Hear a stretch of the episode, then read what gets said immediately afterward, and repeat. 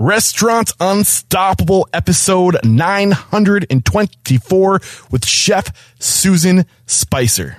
I eventually learned that what set me apart and what enabled me to be chef was that I had certain standards I was not willing to surrender. Where I would see some of the cooks, you know, just didn't didn't have that same mindset. So my goal was to try, you know, so I would say, you know, this is how we're going to do it and it's going to be like this every time and Are you ready for it factors, success stories, failures, and bombs of restaurant industry knowledge? Then, join Eric Cacciatore and today's incredible guest as they share what it takes to become unstoppable. Today's episode is brought to you by Seven Shifts. Seven Shifts is a modern labor management platform designed by restaurateurs for restaurateurs. And I have to say, I haven't come across a restaurateur using Seven Shifts that hasn't been completely satisfied. Trusted by over 500,000 restaurant professionals, Seven Shifts gives you the complete toolkit you need to easily manage your team's schedules, timesheets, communications, tasks, tips, and more all in one place. And because you are restaurant unstoppable, Unstoppable listeners, you get three months absolutely free. Get started at www.sevenshifts.com slash unstoppable. That's the number seven, S-H-I-F-T-S dot com slash unstoppable to get three months of industry leading labor management for free.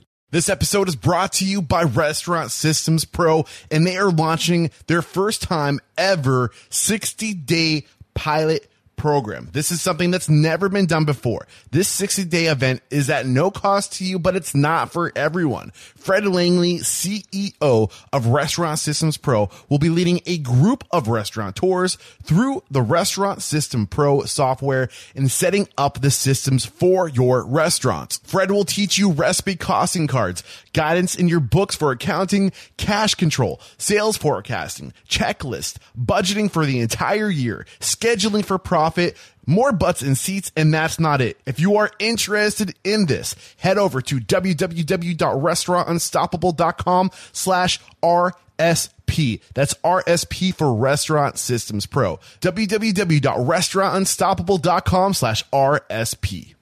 I don't need to tell you that it's harder than ever right now to be a restaurateur. The cost of goods are going up, labor expenses are going up. People don't want to work in the industry. Anybody who had experience has, has gone on to different verticals or different industries. And we are just stuck with a lot of people who are very green and how how do we increase sales if nobody knows how to sell? Well, you empower them with the right tools. And one tool out there that you need to know about is called S RV, which stands for Study Restaurant Variety, created by Roger Beaudoin from Restaurant Rockstars, a name I'm sure you recognize for his multiple appearances on the show, and his co-founder and co-creator, Zaylin Jacobson, who you'll be working with. This is a tool that will help your team memorize your menu, your uh, your culture, uh, everything, anything you need to train them. Your entire training manual is now in an app and accessible anywhere. And really what it is is an interactive learning tool and it's a great way to invest in your team and to make them feel valued. There's a lot of data supporting that this is how the next generation of professionals prefer to learn. So if you need a tool out there to empower your staff to train your staff uh, to to give them the knowledge they need to be sales stars then check out srvnow.com click the link that says request a demo and that will bring you to a page where you fill out your information. The very last field, make sure you let them know that Restaurant Unstoppable sent you their way. They will pay us a commission of $1,500 if you use that link and you, you sign up with them.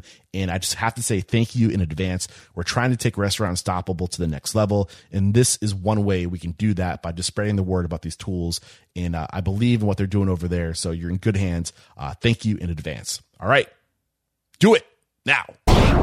With excitement, allow me to introduce to you today's guest, chef owner of Bayona, Mondo, and Rosedale, Chef Susan Spicer. Susan, are you feeling unstoppable today? Oh, you know it. Yeah, I, am super excited for today's conversation. Uh, so many great things has, have been said about you in my journey uh, throughout New Orleans, talking to different people, and you just have so much respect in this community over 30 years of experience now. Is that safe to say? 40. 40. Over 40. Whoa. Actually, over 40. I started in 1979 professional. Wow. I'm sure there's going to be some great stuff to talk about. I cannot wait to get into it. know. But let's get that motivational, inspirational ball rolling with a success quote or mantra. what do you got for us?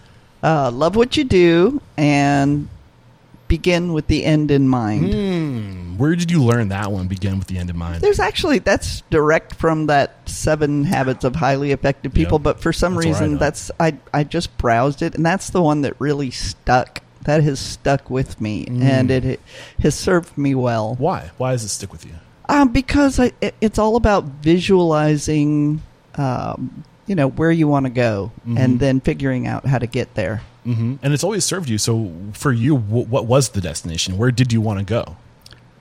Well, honestly, um, for most of my career, I just focused on where I was.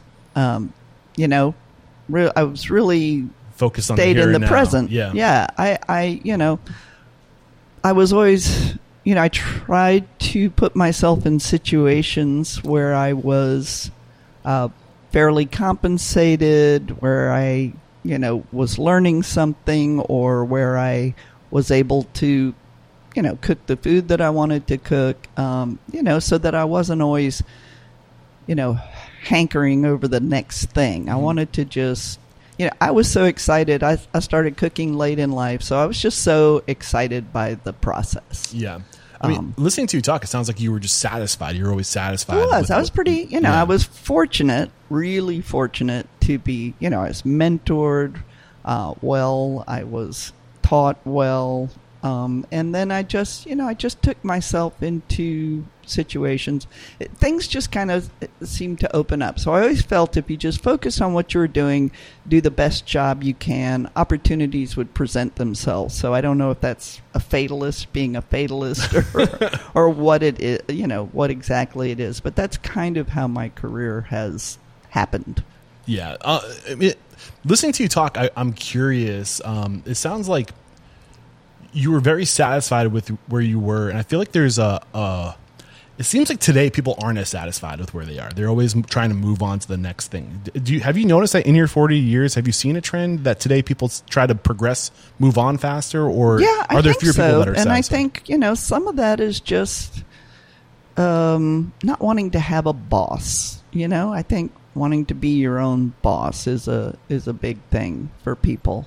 Um, you know, not. I don't know whether it's a you know anti-authoritarian. I you know, agree with you, but I And- and- think it's just you know I know what I want to do and and I want to do it now. Yeah. you know, kind of thing. And and for some people that that you know they've been very successful at that. Uh, others, you know, I I would advise. You know, I like the process of taking a little more time, learning, working with different people, seeing you know what's going on. I didn't do that as much, and I sort of wish that I had had a little more time to do that. Yeah, I mean, the thought that's going through my mind is that this this one of the the this I don't know the things that you have. One of the things, one of your attributes is this idea of just being being okay. It's like the the Buddhist mindset of like it's like this now, and I think today people aren't satisfied with where they want to be or where they are. They're always trying to get to the next thing because I think they're constantly comparing themselves to others. And I- don't know. I'm gonna bookshelf mark this. 'cause I think it it makes sense to talk about this later in the Yeah. conversation when we're talking about the now. But I did hear through talking to people that you're kind of a wild card growing up in your earlier days. Is that safe to say? Oh, m- mean, uh, not sure what that means, but uh, yeah, I mean, I did a lot of things. Yeah. I, I, I sowed some wild oats Yeah. before before I started cooking. I didn't start cooking till I was 26, so I had pretty much done a lot of traveling. I had, you know, I had done my experimenting with this and that. so in your your early days, what was life about? Like, what were you trying to like? What was your focus? I was What- I was searching. Yeah. I was really, you know, I always loved music. I love, you know, I still love going out and listening to live music, although I don't do it nearly as much as I should. Being in this wonderful town of New Orleans. yeah.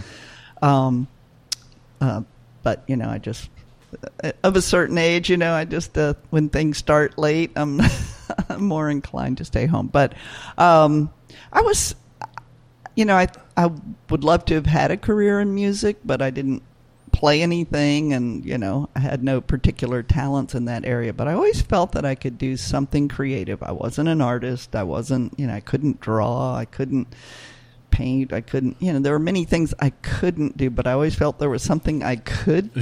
Yeah. And so I just sort of drifted around looking, you know, trying different things. But, But that's, I think that's an important life lesson. I think a lot of us, um, it's not, they call it your, your definite purpose in life. Like Mm-hmm. uh, when you're thinking like Maslow's hierarchy of needs, it's your, that very pinnacle of, of needs is finding your, your absolute purpose, your definite purpose in life. And it's, that doesn't happen overnight. It happens through searching and trying different things. yeah, it doesn't happen to everyone. Trial and know, error. that's the thing. I Yeah. mean, you never know. I mean, I, uh, you know, travel was a big part of of that process for me. I really loved, um, you know, seeing different cultures, and you know, I grew up in a Navy family, and we moved Oh, around nice. a bit and lived in the Netherlands and stuff. So going to Europe was was really great for me, and you know, eating outside Yeah. a lot. You know, that's something that has definitely had an influence on saying me. eating out or eating outside? Eating outside. Like specifically like under the sun and the moon and like the- yes, what- yes. I mean, that's one of the things that I always loved about your. I don't know. It More just feels so good, and just just makes you feel like you're kind of experiencing so many things at one time. You know. Well, you- you think about it, that's how all of our ancestors, eh, for the most part, most of our ancestors, like we started eating outside, you know, Mm-hmm. around fire. Uh, so, what, what at what point did food really draw you in and call you in?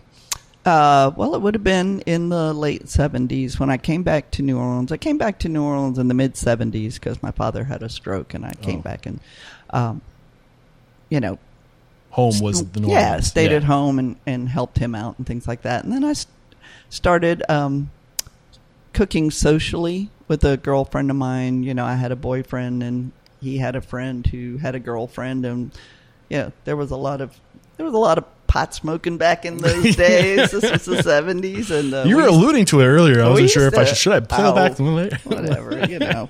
Uh, but um, so we used to have a lot of dinner parties. You know, we worked job. I don't know whatever our jobs were. You know, they were like daytime jobs, and then we'd get off. And um, you know, Pamela was a great cook, and so she kind of got me involved, and we would just do these nice dinner parties. You know, casual, Yeah. everything.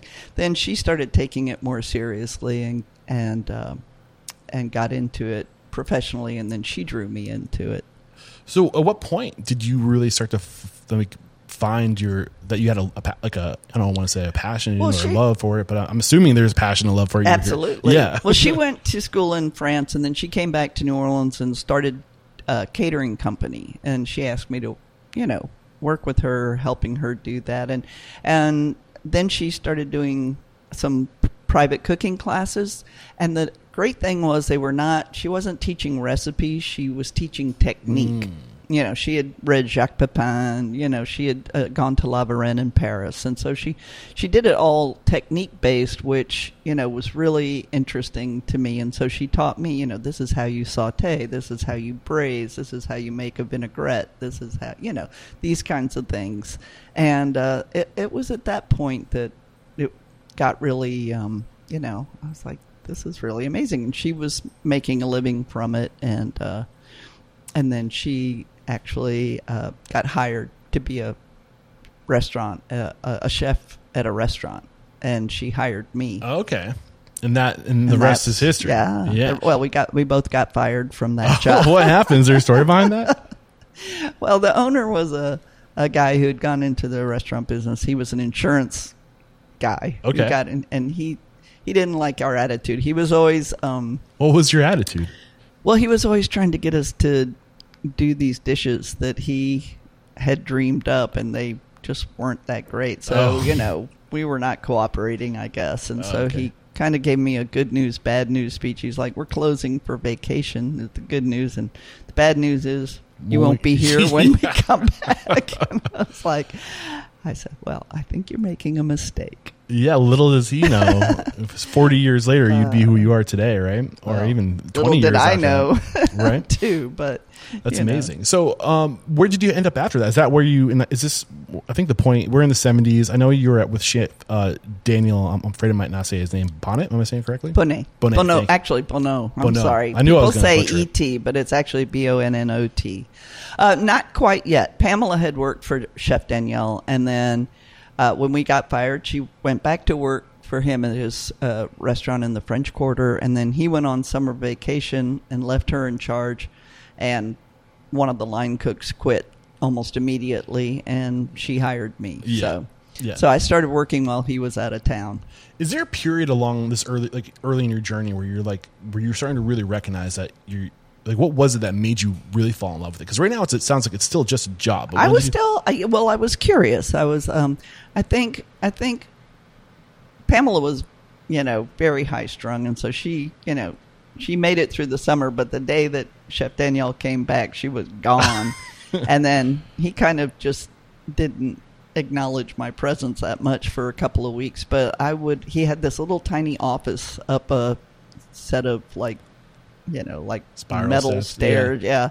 And but he had tons of books, Oh. and actually, I could I could read. A lot of them were French, but I could read French Oh. pretty well because I took it in high school Nice. and a little bit in college, Yeah. and um, so I would go up and just start checking out his books, and then then I would start asking him questions, and I started, you know, once that process started, uh, it became. You know, it, it led to a mentor mentee Mm. kind of uh, situation where he said, "Okay, so she really she's interested. she's, got- yeah. interested and you know and the fact was and this is very you know boring but i was a i was a very good employee Yeah. i was a really really good employee What made you a good employee? Like, kind of paint Um, the picture of what a good employee is.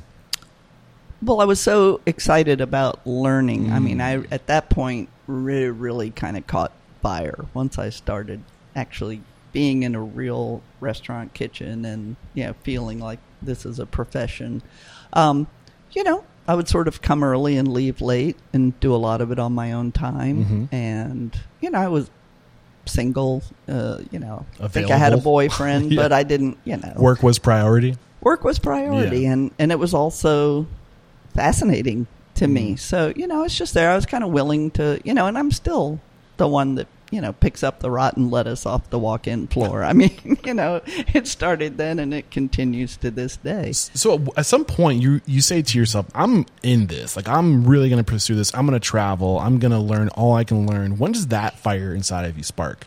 uh pretty much Right at this yeah, point. pretty much at this point you know and and i mean i i also knew being 26 you know i realized that i was getting a late start so yeah i was pretty Ish. much i Not was that late of a no, start, though. but you know, Yeah. uh, yeah. Daniel started cooking when he was like fourteen. You know, he was in the kitchens having to light the wood burning ovens Yeah. and stuff like that. I you will know, say so- that people that find this industry later tend to hit it harder. yeah, uh, and I and especially when it comes to going to say like the CIA, going to the CIA at the age of eighteen, you're not going to get the same out of that experience as if you were to go when you're 24. Yeah. when you get a lot of the partying out of your system, and I think you just there's a lot of evolution and, and maturity that happens in that six year period. does, yeah. Uh, so you you get the most, you really wring the most out of that experience, and you and you, the networking that comes from that, and you just show up differently. So I think when you wait, if you wait later in life to really find your passion, I think when you find it,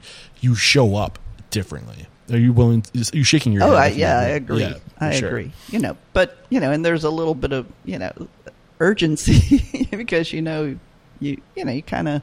I mean, I sort of felt like I had to make up for lost time a little Mm, bit, you know, mm. but also it was just. It was just fun to me. It was like, oh my gosh, you know. Yeah. And, and I would ask Daniel questions like, you know, are mushrooms and tarragon okay to put together or you know is this combination okay you know can i do this what are the rules what are the Well, you think about it. Like today, know? there's so many resources. You, it- just the internet alone. Oh, my gosh. Uh, and then, but like you have tools now, like the the, the flavor Bible, and like the vegetarian flavor Bible, where like it, so amazing it, they're they, great they spark so much creativity.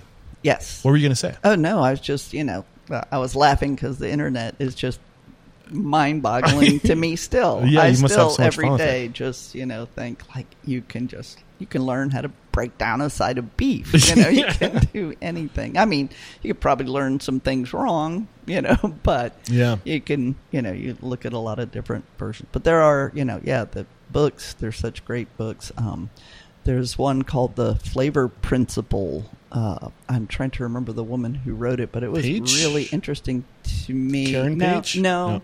it was bef- before that, and she basically talked about, um, you know, all the different cuisines and how like you have a soy sauce based cuisine and a fish sauce based cuisine. You know, she broke down the the Asian. You know, instead of thinking of just Asian cuisine, you know, Yeah. there are actually ones that are based more on soy sauce, you know, and then kind of the Southeast Asian where they use fish sauce. And and you know, she kind of broke down the basic flavor principles of all the different cuisines of the world and to me that was Oh, it sounds also fast. amazing. It's really a great book. If it- the name of the book pops uh, into your head, let me know because I'd like yeah, to. it's called the include it. flavor principle. The flavor principle. We'll look it up. or something We'll like include it in the yeah. show notes if you guys are interested in checking that out. So, at what point are you like, I'm going to really go all in? I'm going to travel. I'm going to go learn. Like, who steered you on this path to go travel in Europe into in, in California? Well, I had already, um, you know, done that, but uh, like opportunities came. For instance, you know, while I was working for Daniel, there was a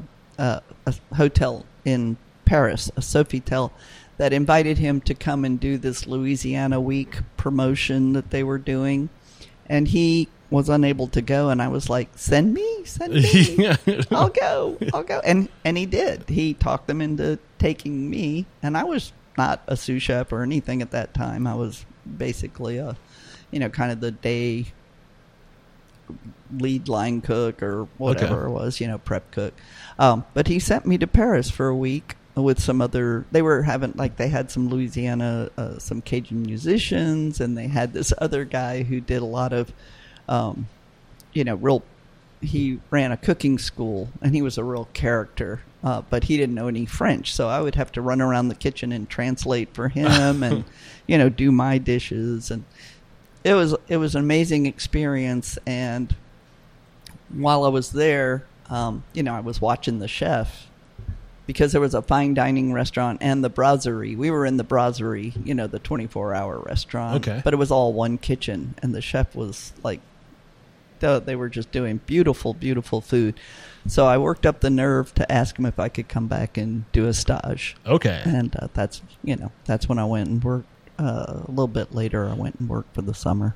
So, it, from like this is like the 80s now. We're like 19, 1979. This was probably 82. 82. 82, 82. yeah. So in 1990s, when you open um, Bayona, uh, I'm, I'm saying that correctly, Yeah. right? Yes. Okay, I've heard it pronounced that different ways. It's okay. Um, Bayona, so that was 1990. Where in this period between 1980 and 1990 do you think you grow the most as a professional? Because it's one thing to be a cook, it's one thing to, to to lead a kitchen, it's another thing to run a business. Yeah. Right. Where did you learn that business side of things? Well, well, in 1982, Daniel gave me, uh, and I'd only been cooking for three years, but uh, we were working for a, uh, it was a small hotel uh, that was owned by one man, and he bought another hotel, and they decided to open a, a restaurant there, and Daniel said Susan could be the chef. What year? What, what what's the name Well, that of was this hotel? 1982.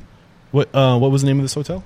Uh, well, it was the St. Charles Hotel, Okay. and we opened the restaurant called uh, uh, Savoir Faire. Okay, so I, that's what I had written down. I was afraid to say it. I'm not Yeah. gonna lie. It's not one fair. Uh, so that was 1982, and this is so the notes so that I have. right you, you before I did this. my stage in in uh, France. Okay. it, it opened after I came back from France. Okay, so you come back. Um, you're a part of the opening team. I was the chef. You were the chef, the opening team. That's what I, th- I wasn't sure. Did you have equity in this business, or were you No. just okay? No, I was just the chef de cuisine. So what was that process like? This is the first restaurant you Oh, opened. it was crazy. I, you know, first of all, I thought they were crazy for giving me that position. Why? That's why it was very important for me to this time I spent in France because it gave me a chance to kind of compare where I was in terms of what I had learned up to this point. Was I ready? Where where did I? You know, over there in in Paris, the the system, the brigade system, Mm-hmm. is so much more like a almost like military rank. You know, you you move up in rank um, with your experience, and you start as a commis, and then you move up maybe, you know, to chef de partie, and then you know sous chef, and then you know. Uh, so yeah, so you might be head of one little part of the kitchen, like the saute, you know, or you know, or the garde manger Yeah. or something like that, and then you get to be sous chef, Yeah. and, and then chef. So, you know, I felt like my knowledge when I was over there was pretty close to sous chef Yeah. level, which over there was pre- a pretty high rank. Yeah. What was it like?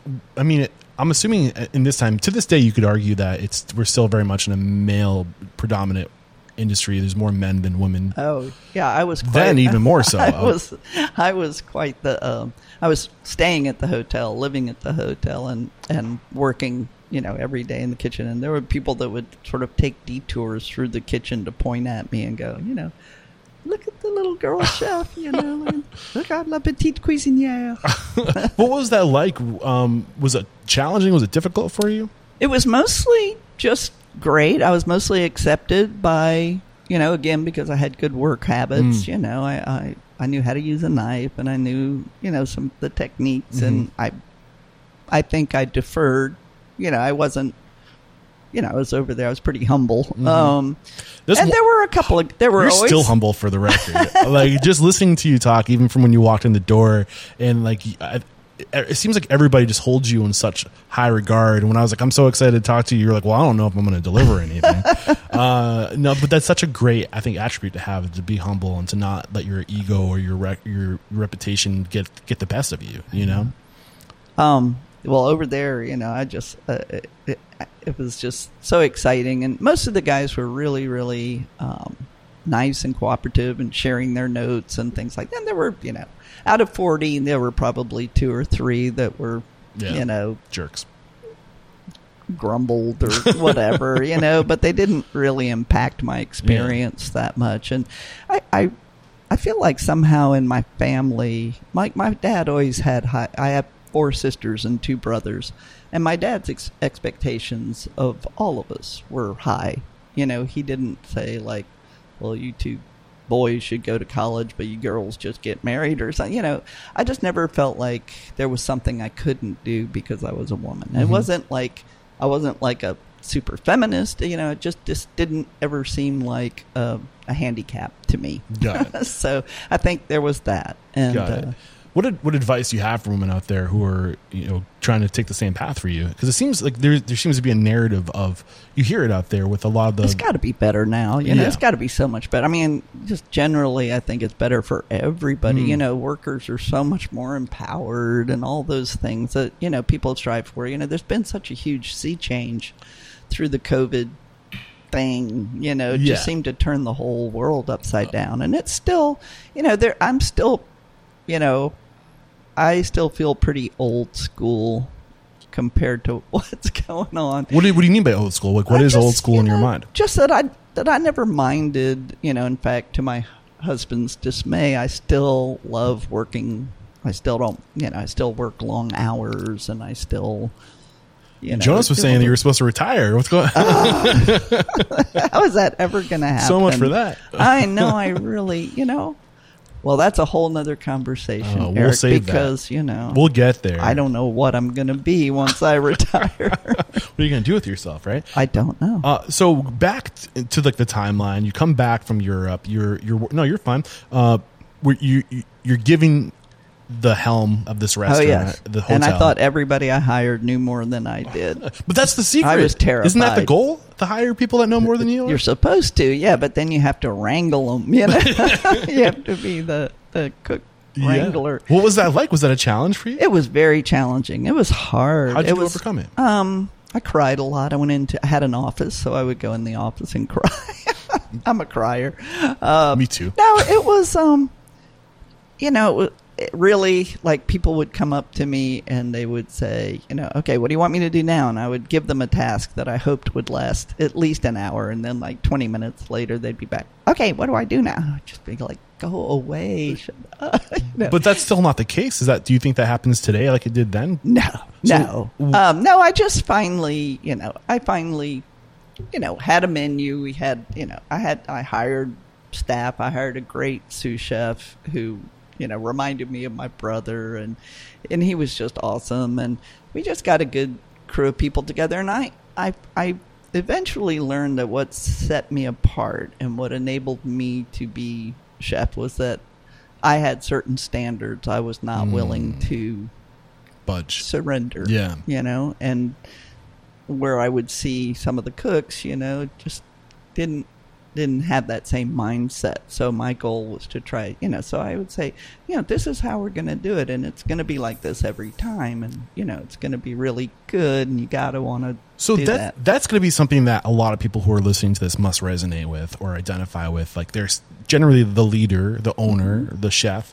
has a higher standard, and it's their job to maintain that standard.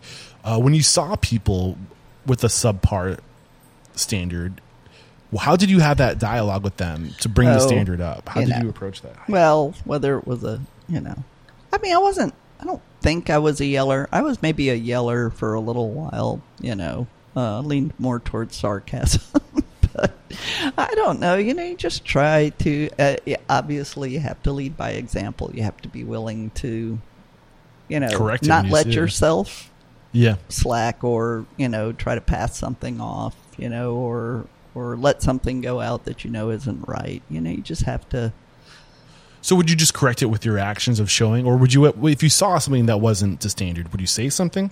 Oh yeah. Okay. I mean, you had to. Yeah, Yeah, But it, I from mean- the, your style sounds like that. It reminds me of that the words of Danny Meyer of the constant gentle pressure of just this is how we do it. I think it was less gentle then. Okay. I, I'm, you know, I've learned Yeah, that you have to be nicer Mm-hmm. now. yeah. I will tell you one, one.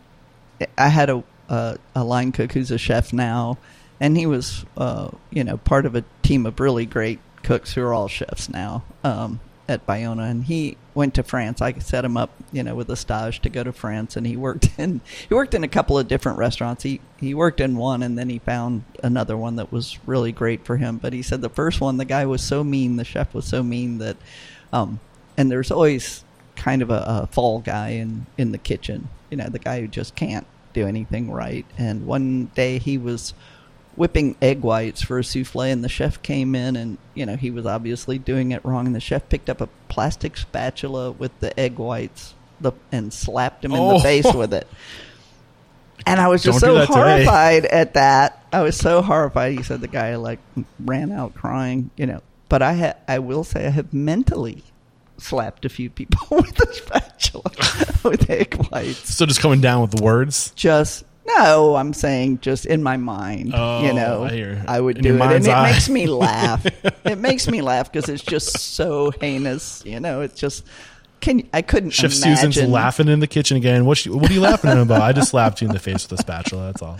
with egg whites. To- it's like the pie in the face, but really even worse. Oh, know. so funny. So but I would never, Yeah. you know, I mean, I laugh because it's just so unthinkable, Right. Not because I want to do it, although maybe. sometimes guilty pleasure in your mind. Yes, You enjoy it. in my mind only. I swear.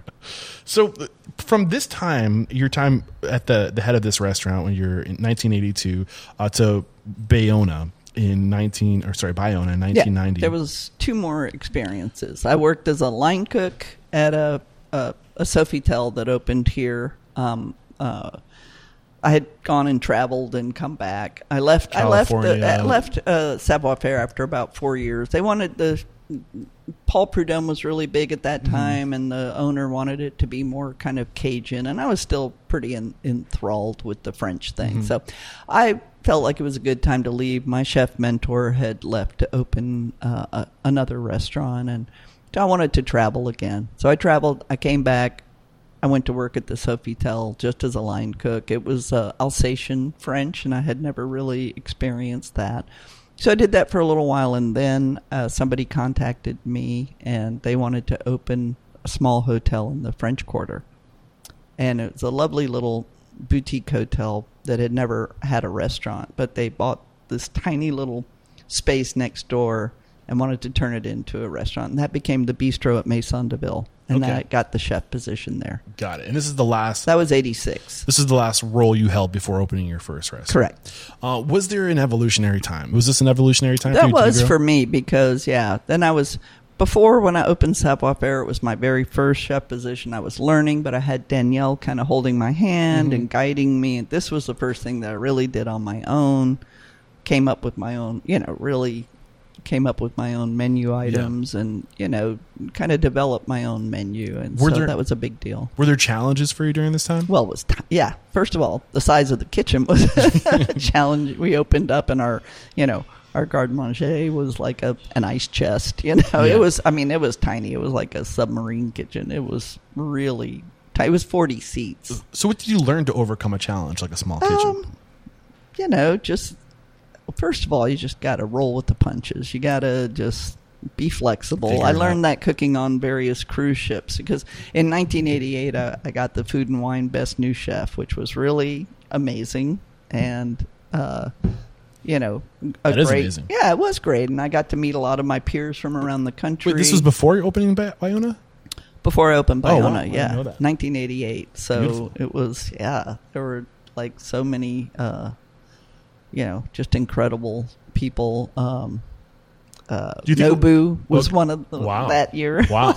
So, do you think this is kind of the uh, the spotlight that helped kind of set you up to to do your own thing, the the attention you needed to, to Well, get kind the of. I, you know, I think I think what happened was, you know, a lot of locals remembered me from Savoir Faire, even though it had been a couple of years. I'd built up kind of, you know, I was a pretty Mm-hmm. successful restaurant, and I think, you know, so a lot of people came to the bistro at Maison de Ville, and it was charming. It was really a, a cute place, and you know, it was an open kitchen. Everybody had to walk past the tiny kitchen to get to the bathroom or to the patio, and so you know, there was a lot of interaction. I knew a lot of the guests, and um, in fact, my partner at Bayona, Regina, was one of one of our best customers. Okay. and and our manager uh, at Bayona was also a good customer. He was working at the Windsor Court at that time, so we became good friends.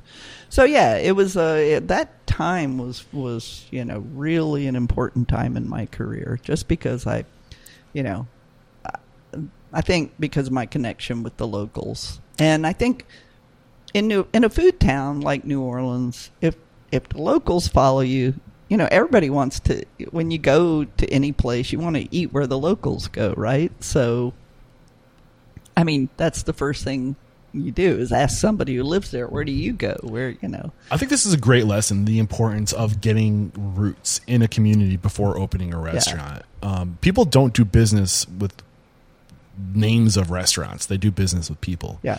And we also, you know, I'm also proud that I started, uh, I connected with um, Share Our Strength at that time.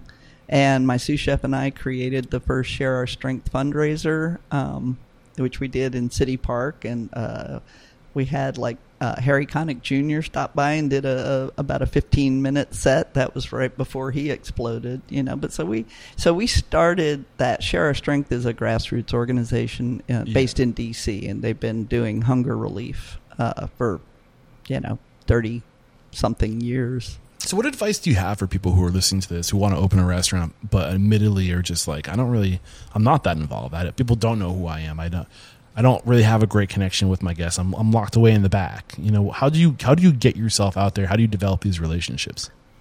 I guess it depends on the place where you're working. Um, you know, I mean, a lot of people do it through pop ups. Yeah. Uh, you know, um, a lot of people. I mean, I think you can. I think you know. I think. Well, you know, and this is again pre-COVID. There were a lot more of these kinds of fundraising and and charity events. Uh, you know, in the community. I mean, Yeah. they're not. I mean, they're starting again.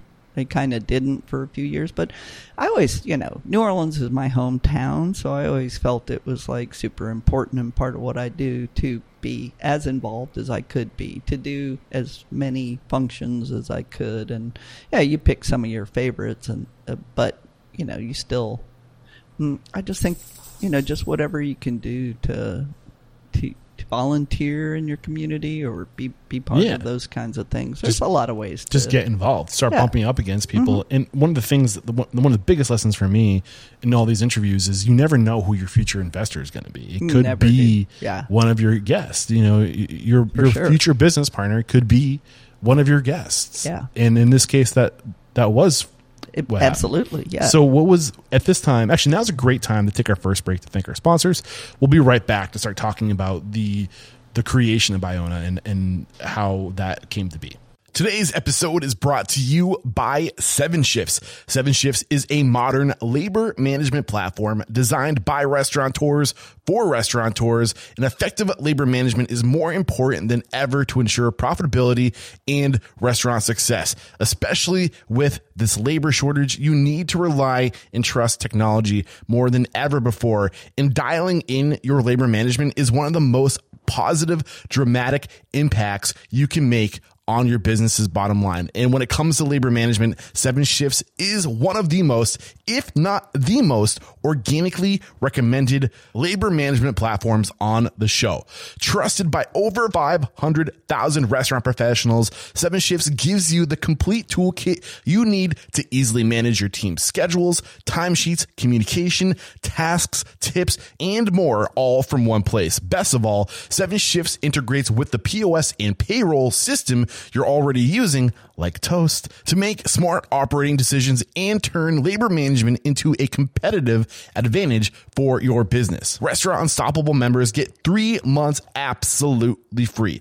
Get started at www.sevenshifts.com slash unstoppable. That's the number seven, S-H-I-F-T-S dot com slash unstoppable to get three months of industry leading labor management for free. We are back, and I was just distracted by Rattler. If you guys hear the the, the shaking of a, a collar, Rattler uh, joined us today. She keeps- she, she keeps on coming over and saying hi. If you're watching the video, you can see her scurrying around in the background. Uh, so we in in the timeline, you were just about to open Bayona. You're bumping up against your future business partners. Uh, who approaches who? How does this vision for Bayona come into reality? Um, Well, Regina and her husband Ron approached me and said, you know, everybody used to, would complain because uh, the bistro was so small that it was hard sometimes to get reservations. So people were always going like, "You need a bigger restaurant. You need a bigger restaurant." And I was like, eh, "Whatever," you know. I was pretty happy. Do you Um, agree with that statement that you need a bi- bigger restaurant? No, not necessarily. Um, it, it, you know, the kitchen was challenging. It continued to be challenging. So, you know, I, I thought it would be nice to maybe, but again, I just wasn't. I wasn't that hungry. I was being, like I said, I was being fairly compensated. I was doing whatever I wanted. You know, I had, you Yeah. know, a nice I mean, staff. I think the, the argument in the past has been look, if you open a restaurant, if you own a restaurant, whether you have 30 seats or 90 seats, the work is gen- generally about the same. You still have to go through the same motions every day. Sure. Uh, it's just a matter of volume at that point. You just hire and you, you can do more. Yeah, and staffing. And you know, you staffing. can, you know, And but I, I would argue that today, with the limitations on staffing, it it can be I better to go smaller. Okay. and to and to really be smart with your menu and intentional with your menu to to have a low a, a, a light lifting menu where you can do it with two or three people Yes.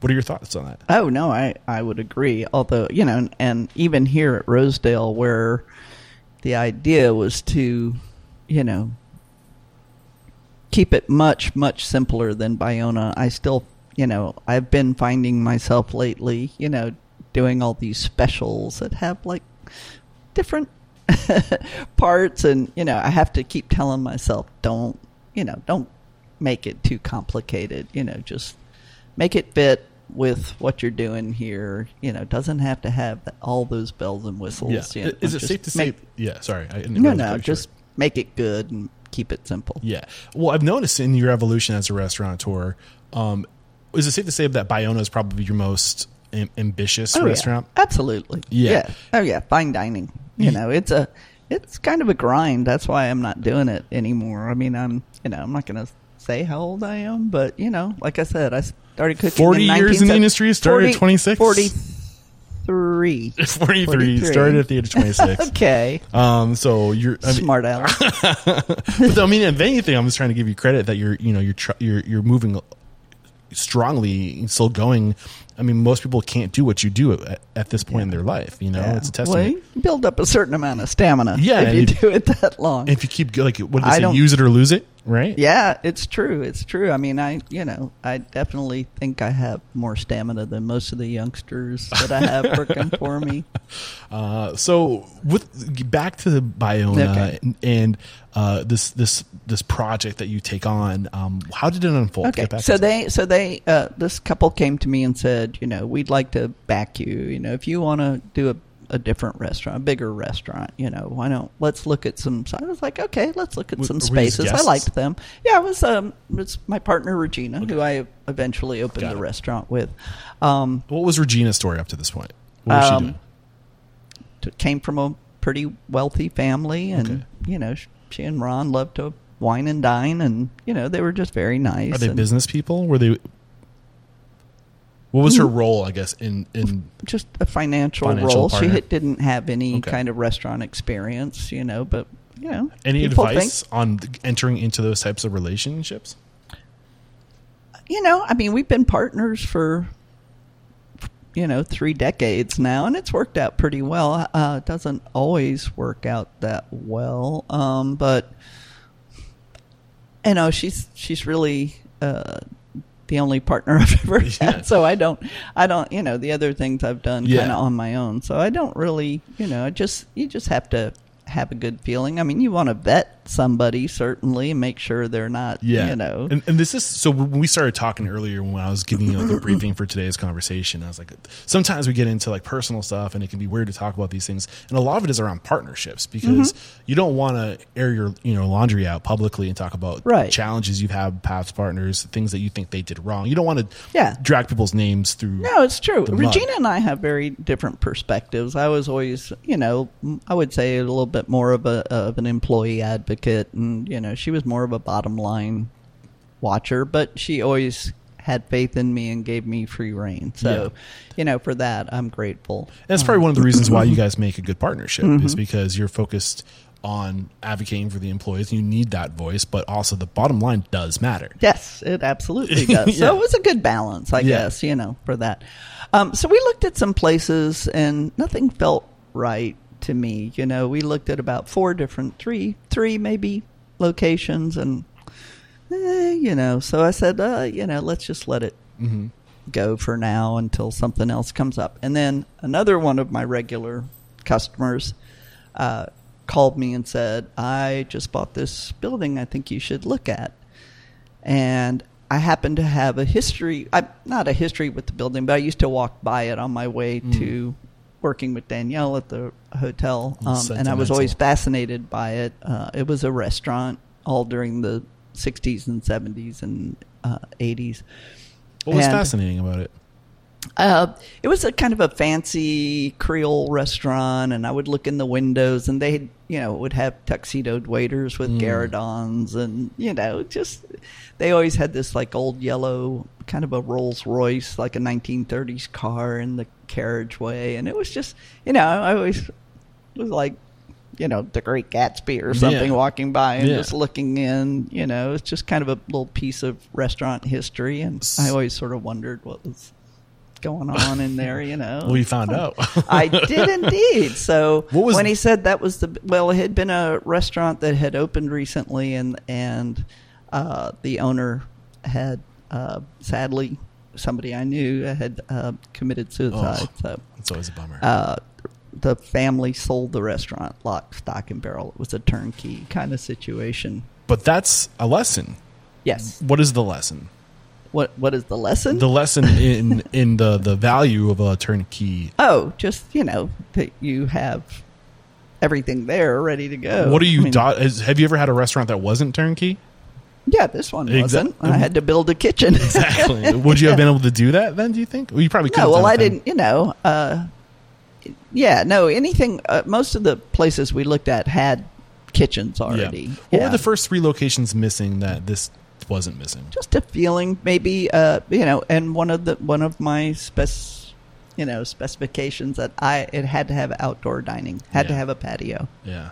had to have. A, yeah, that was absolutely positively. Uh, you know, For you, is that deal. more of like an, an emotional thing, or is that more of like a a pragmatic uh, volume thing where you can? It's an emotional. It was just yeah. It's an emotional um, part of you know, if I, and I don't have visions a lot. I know I said begin with the end in mind and kind of vi- visualize where you want to go, but that was one of, like for me, that was one of the things I visualized if I ever had my own restaurant, you know, which I never had felt a pressing need to mm-hmm. do.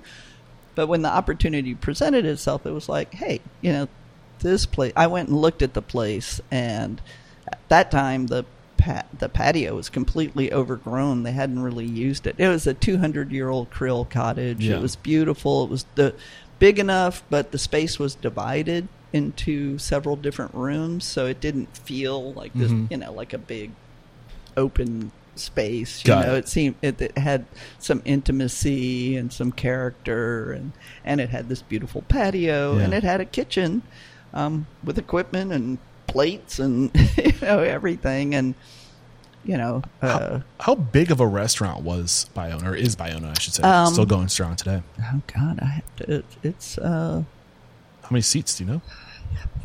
this is something I knew for many years, but I have. I'm putting you Um, on the spot. Yeah, it's Ballpark. uh about I'm trying to think. We've done like 80, somewhere around 80, and then we have a dining room upstairs. Um, Private? Is it a private room? it's pretty close to. Is it pretty close to hundred seats between the three? I'm sure We'll just say 100 40. seats. Was between that, 80 and 100. was that bigger than anything you were doing Oh, before? yeah. Yeah. Yeah, So, definitely. what would you say your what reflecting back at this time, like what was the most challenging part of it for you? Oh man, um, you know, I had a bigger kitchen. It was the kitchen was appropriate in size, so you know, Savoir Faire was probably sixty seats. You know, so it wasn't. It was It wasn't small, but it wasn't up, yeah. tiny. But it wasn't. Yeah, so I don't know. I did size wasn't that big a factor, and I had a sous chef who I had already worked with. You know, who came with me. Um, I had Michael, who was our dining room manager, who was just, you know, he was a sommelier at the Windsor Court, and he had a brilliant palate, and Yeah. he was a sparkling personality, Yeah. and so he was awesome. You're, Um, I think you're bringing up another huge important lesson my that I've learned is not only when you if you're when you're when you're working in a city for 10 years before opening your own place you're building relationships not just with your guests and not just the people but you're building a team around yourself an opening team Yeah. is that was that in the back of your mind Nope. No, not really. I mean, Michael and I had started talking about it a little bit. Um, uh, you know, he would come and we would, you know, he would say, you know, if you, you know, it would just sort of you fantasize a little If- bit. yeah, you keep start dreaming you're, Yeah. you're you're shoulder to shoulder with these people every day you're talking you're dreaming Yeah. uh, you're, you're you have shared passion you know like what's and it the was future just you know, like? and the the the idea of you know the Windsor Court at that time was the fanciest hotel. It was you know the grill room was the fanciest restaurant, and you know very high quality, and to you know to get somebody like like this guy to come to my restaurant. I mean, I felt like that was just such a you know huge boost because this guy's michael yes And who was yeah. michael exactly Um, he was a sommelier at the at the grill room. Got it. And just a good customer of mine. And I'm, you know, just because we're talking, I'm blanking out on his last name. He actually, I'm had, it's a very with last names, strange. Well, it's a very strange story because many years, you know, he worked for Bayona many years and then went to do this other wine bar and then he basically vanished off the face of the earth. So it's a sad story in the end. Um, we don't know what happened to him. oh really Yeah, yeah. We think he went off to Europe somewhere. We don't. Sometimes was let's just pretend that he got lost like everybody wished they could Yes. But uh anyway, but his coming to Bayona with me was a it was a really huge advantage because he brought uh some staff, some really great staff and a lot of customers. So many customers. Mm. They loved him. He was charming and funny and, you know, brilliant palate and, you know. you can't just- do it alone no, you absolutely can't He started the tradition at Bayona. of, You know, the wine, the wine program at Bayona has always been really strong, really strong. We've Mhm. always had a great he set the standard there. He did Yeah. for sure, and he and he trained, you know, our, a couple of our uh, subsequent uh, Got it. sommeliers. So during this time, this this this first restaurant that you own, what are there any hard lessons that you can share with somebody? And as you're talking, as you're thinking, think about who you were in 1990, what you were about to get into, and what advice you wish you had getting into that. Well, here's what I think helped me be successful at Bayona is that with my two other chef positions that I had, um, I tried to. I, I didn't. I don't know if I even consciously was saying, "Well, I'm going to just pretend this is my restaurant," but I behaved as if it were. I was very, very conscious about food cost and labor cost, and you know, so I was learning with somebody else's money, mm-hmm. but I paid attention to what you know. It was my goal to make whatever you, know. Yeah, treat it like you own it. Successful. Maybe someday you will, Yes. or at least you'll create an opportunity for yourself by doing that. So I mean, you know, I was I learned that pretty on, and I don't really know because I don't remember Daniel exactly teaching me about food costs, but probably it started there, you know, and then just just with some research and and reading and things like that. You Where know, you I learned about that. Most people fall short when it comes to food costs and and managing those numbers. Uh, I think there's, you know, waste. I have seen, you know, just doing events like, you know, when I was talking about all the different events that I've done all over the country for all kinds of things, you know, mostly charity fundraisers and Yeah. stuff. But even there, I just remember one time being out in California at some event and just seeing, you know, and this was, I think, another chef from New Orleans was there, and they were doing uh, a foie gras something, and they were trimming the ends of these tor- torchon rolls of foie gras and just throwing them in the Ugh. garbage. And I was my my sous chef and I were just like, you know, what would you do with that? oh my god. like Oh, just I thinking don't about like what you could know. do with it, but I- I something. don't- It's gras. Yes, you Yeah. could do tons of stuff with Yeah. it, but um, that just goes back to one of the things. Um, you know, I always kind of liked math when I was in school. Uh, as it got more into like trig and algebra two and stuff like that, I wasn't as good. But you know, Basic math. doing the math. I that's one of the things that I Numbers try to lie. teach my cooks, and that is also begin with the end in mind, and it's also about wasting as little as possible. So I would always calculate, you know, if I was doing something where I had to schlep 400 portions across country, Yeah. you know, I would I would figure out Scale the recipe. I would do the math, Yeah. you know, and I would say, well, you know, how can I have, you know, and, and then try to bring maybe like 10% more just in case you want, you don't want to run out, but you know, it was just against my nature Yeah. to want to throw a ton of food away. And it still is. You're, I, I, you're reminding me of a company right now that exists today, and it's called Meez, and it basically helps with just this this type of thing. It's just scaling recipes, and a lot of people, especially today, a lot of people who are working in restaurants don't have a lot of past experience. You think about the past two years, restaurants were closed mo- for the most part, and now we're opening back up, and it's two years later, and most of your 18 19 year olds were too young to work really like in the restaurant to the degree they work in restaurants today. So you're having a lot of green people coming into kitchens Yes. in the front of house. Um, and there's so many tools but Meez is one of those tools just a little plug to a past sponsor. And it's a it's a tool to help you scale and manage recipes um, and also train people on recipes. Mm-hmm. Yeah. because it's like it's really cool. Check it out. Oh, um, yeah yeah. So not the so but just, you know, just, yeah, just not wasting, you know, uh, stuff, which is huge, I think. Mm-hmm. For a- sure. A lesson that, you know, But in, in an industry where the margins are so small, you don't. I mean, you can drive revenue, but you can also plug holes, right, and keep money from leaking out. Yeah. Uh, and it's. I thought it was also kind of ironic that you're at an event for. Was this one of the, the events for like food insecurity? Who knows? I, people are throwing sure foie gras away. Yeah, you know? yeah, you know. I read- I read- there are all kinds of I don't know how, ironies. And I know. that. I don't know how accurate this this um, fact is or this stat is, but I've heard near fifty percent of all the food that we produce on this planet is thrown away. Oh, I, I, I have definitely read that too, and it, you know, I mean, even at home, I'm, yeah, I'm Yeah. very conscious of that. I try so hard to use. I was on know. the flight over here, and there was an eggplant in my pantry that I was like, "Oh, I forgot to use the eggplant. Like, ah. I'm going to hell." like, but no, it's true. Like, we can be so much more mindful. We if we really monitor and pay attention to what's going out, and we we you, listening to you talk reminded me of this video I recently watched. Um, uh, it's basically sharing the story of this this barbecue in Texas called Goldee's. They're newer. And they just won best barbecue in Texas recently. Wow. And uh, this videographer was documenting the, the the day in the life of this the best barbecue in Texas.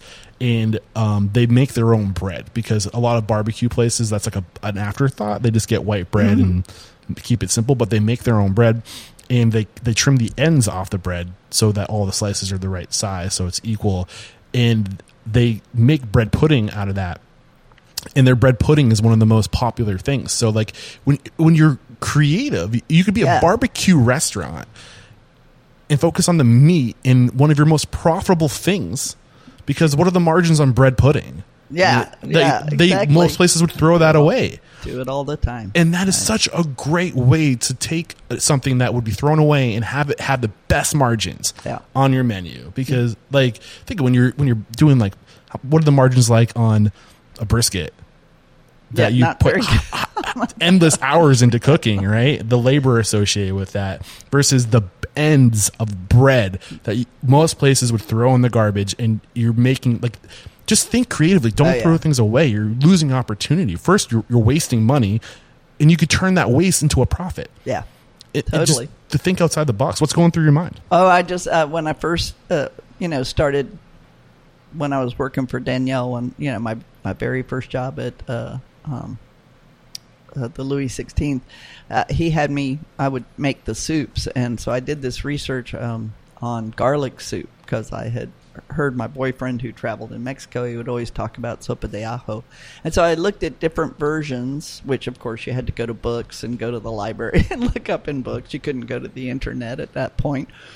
Um, and I read all these different versions of garlic soup, and some were broth with like eggs and garlic and stuff. But I wanted to do more of a puree, and I found different ones, different stocks, different thickeners, you know, things like that. And then one that was thickened with stale bread, and I was like, "Oh my god, that's Yeah, it!" So yeah. we made, you know, over my uh, career, you know, we made started making that soup at the Louis Sixteenth. I made it at Savoir Faire, and I brought it to uh, the bistro, and then to Bayona, and they're still making it at Bayona. And we make gallons and gallons of it, and we use, you know, who doesn't have stale bread? Yeah. on hand? So Yeah, you know, exactly. It's just like, Get creative. Things like Yeah. increase your mark. Don't throw things away. Waste will kill you. of course, that was also before the days of gluten free. Oh my goodness! right? You got to be mindful of that. Nobody was worried about that back Right. then. Seriously. Uh, so, okay, but getting big picture, zooming up to 30,000 feet, the year now is 1990 as far as our timeline and what we're discussing. The mission statement of Restaurant Unstoppable is to inspire, empower, and transform the industry. Uh, so, in that note of transformation, what for you were the transformative moments in your career as far as taking it to the next level? Uh, and and was was there? I mean, it sounds like you were operating at a pretty high level when you opened Bayona. In 1993, you won the James Beard. You, had, you were a four star, are a four star restaurant. So it's pretty safe to say you were operating at a pretty evolved level at this point. But from Well, like a think for for me, it was um, being able to finally, you know, to really take uh, what I learned from my travels and from my curiosity about world cuisines of the world, Yeah. and kind of put it into practice. So that's what we did at Bayona. So it's you know, it really was uh, a pretty global, globally inspired menu. Um, What do you and think- That was so much fun for me. I just said, you know, I didn't have the Italian grandma. I didn't grow up. You know, my mother's Danish, but she learned to cook Indonesian food when we lived in Holland, and she was, you know, she was always cooking different things. And I grew up eating with a very I would say international Yeah, travel. And I traveled. I went. You know, I was lucky enough to get a job. You know, I cooked in Thailand for a couple of weeks at a hotel there. Um, you know, I, by that time I'd been to Italy and Spain and, and France, of course, numerous times. And you know, remembering the things that I learned from you know my time in Holland as a kid. Um, so I just started you know, doing more research and just incorporating all these, you know, fun global ingredients. There started to be, you know, more Asian markets and you know Spanish markets and things like that that where I could find ingredients and so th- for me that was pretty much I think you know before I had done more kind of French you know at Savoir Faire and then at the Bistro Maison de Ville kind of more Yeah. you know new American kind of and then I just went like whoa I can do whatever I want And you know, you're making me think. Um, you know, what was it about Bayona that hit so hard? I mean, we talked about your relationships and the significance of having not just customer-facing relationships, but bringing a team of opening people with you to be strong. Uh, but aside from you know your experience, your relationships, uh, the building was you, something that you was just Very right important, to yeah but what do you think it was about Bayona? And I have some thoughts, but I don't want to say it until you. I want to see Ah. if I can't get out. What What else do you think made it hit the way it hit? What was What was Bayona doing that no other restaurant was doing in the French Quarter that made it stand out? Well, I think part of that it was in, you know incorporating like the global, you know, kind of doing different Yeah. food. Like I had people that would say, you know, I looked at this menu and I thought at first I thought it was kind of weird and I didn't know if I, you know, and then when I ate the food, it Yeah. was really delicious, you know. So that that's always been my goal. And and you know, we were never I, I was never like yeah, my techniques were pretty basic. They were still pretty grounded in French cuisine. Mhm. I've never, uh, you know, grasped onto a lot of the newer stuff. I never did sous vide. I gonna, never that was the did first thing that was coming to my mind. You know, I just really that's just like ah, Keep it you know, stupid. Just keep it simple but pretty. But I always wanted, you know, flavor was the most important, uh, and then texture. You know, I always want that little Yeah. crisp or crunch. Mm. You know, in there if there's you know, so just you know trying to what they call you know layering flavors, whatever it is. You know, I wanted it to be. So I think that was kind of it. I think the cuisine was just interesting to people that had been used to, you know.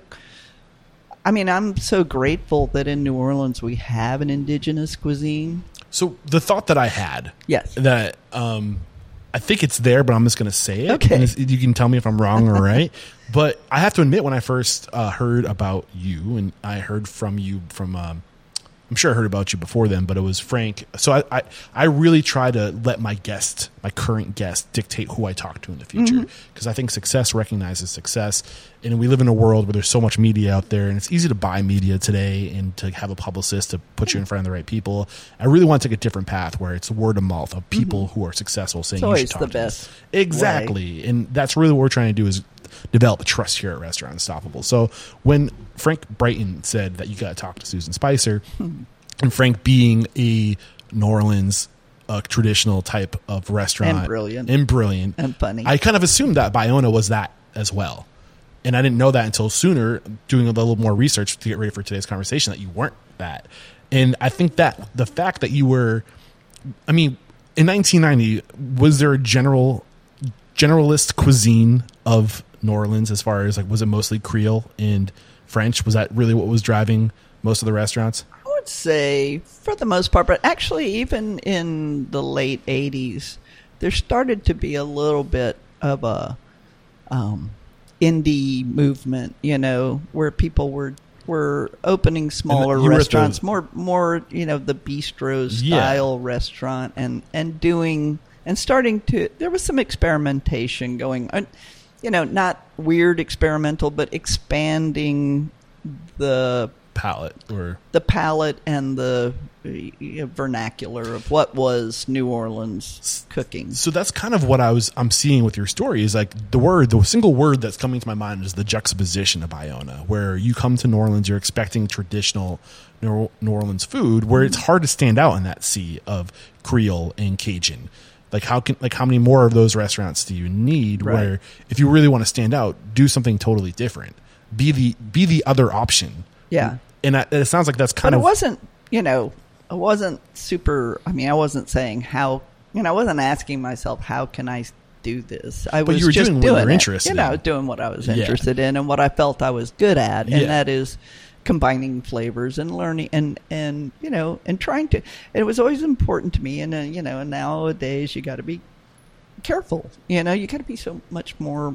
you know, I guess mindful of everything. But are you, you know, would how would what I was doing in 1990 if I just came in and start and but it's still kind of what I do here so you know it's just you know is the whole appropriation cultural appropriation you know you didn't have to worry about stuff like that back Yeah. then I mean I think there are times where it is important to think about that I think it's important to pay homage to the origin. I do, but I oh, when I was cooking, you know, a Thai dish, I was trying my best to learn as much about it as I could and to be respectful of not only the ingredients but the techniques and you know, it doesn't mean that I could always recreate them uh, you know, completely the way it would be done there, but I, you know, I certainly wasn't trying to Yeah.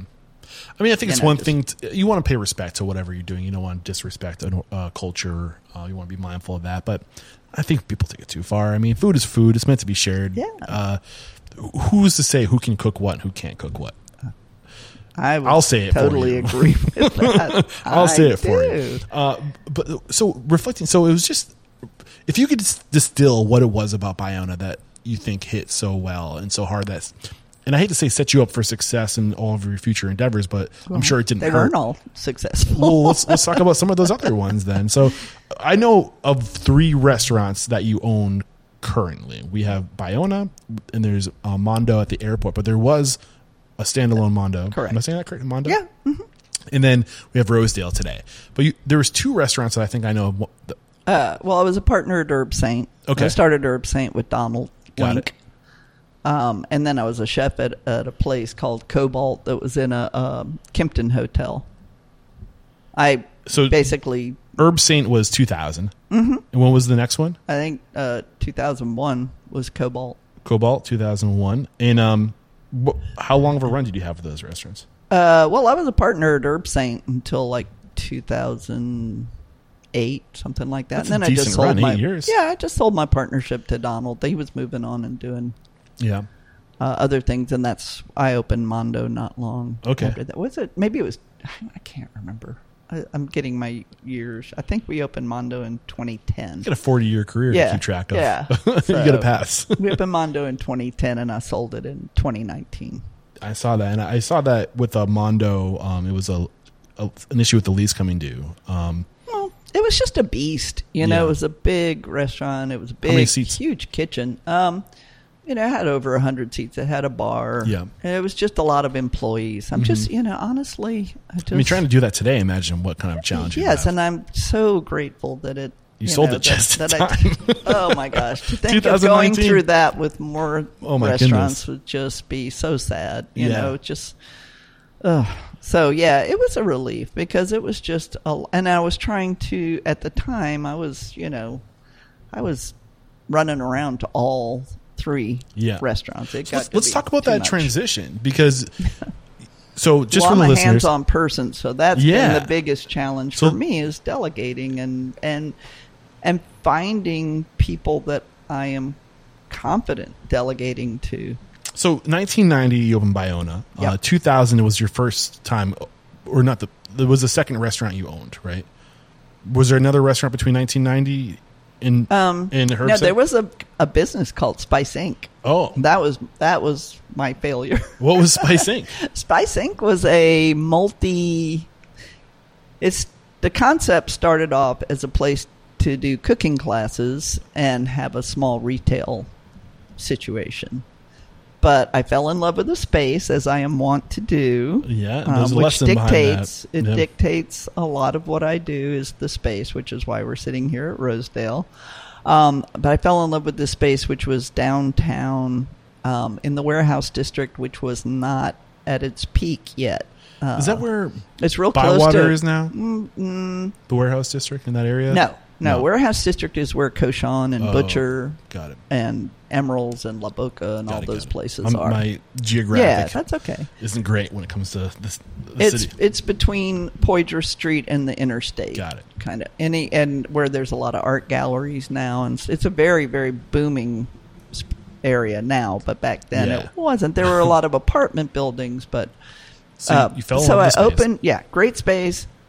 opened cooking school. The idea was that I would teach some classes because people were always asking me, "Where, you know, why don't you do cooking classes?" Yeah. So, you know, and and at that point, this was oh god, what year was It was this? before 19 Herbsaint. It was after 97. So Okay. Bayona had been open about seven years, seven or eight years.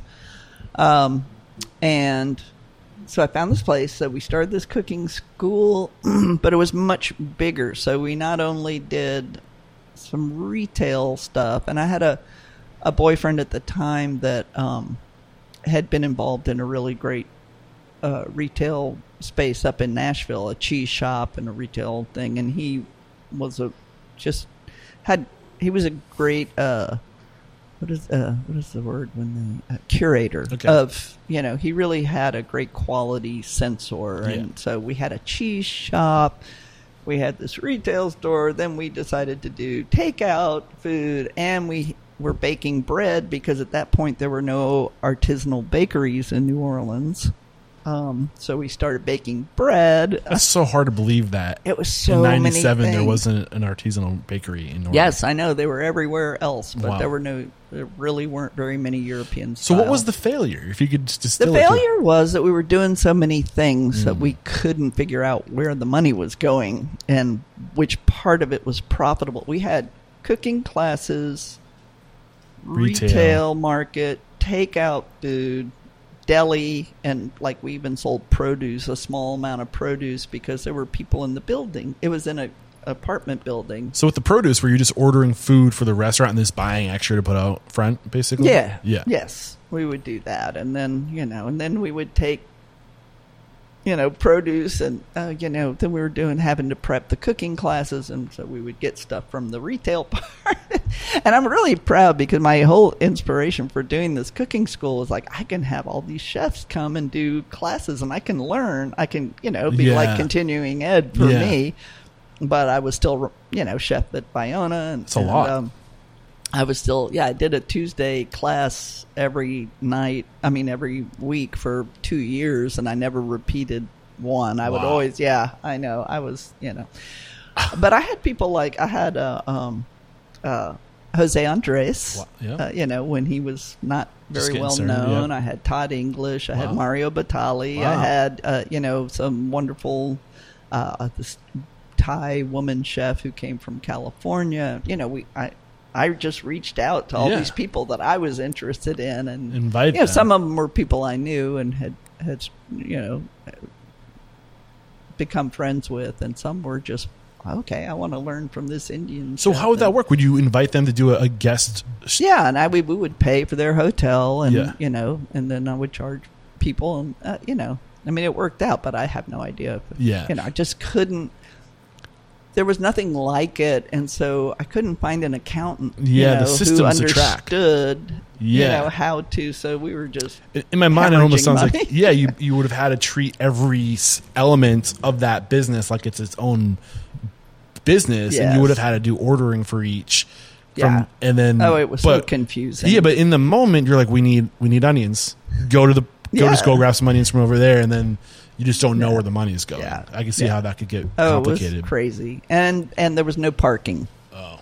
the people that I was renting from, there was a parking lot across the street that they kept telling me they were going to buy and let me, you know, Oh. use, Get that in writing. and they never did. Uh. and then one day I saw the the you know self storage like building across the parking lot, and I was like, okay, I just you know I was working seven days for like how long two did you years. go? Two years.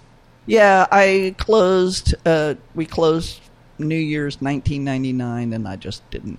I just said, you know what, I'm not going to reopen. I didn't try to sell it. I was just exhausted. I was, Yeah. you know, I was.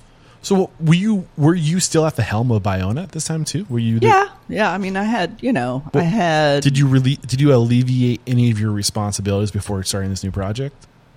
Like, were you? Did well, you I mean, I had a chef de cuisine Okay. at that point, you know, and it, but I was still over there. I was still, you know, I was like, hand, you know, just people wanted to see me at Yeah.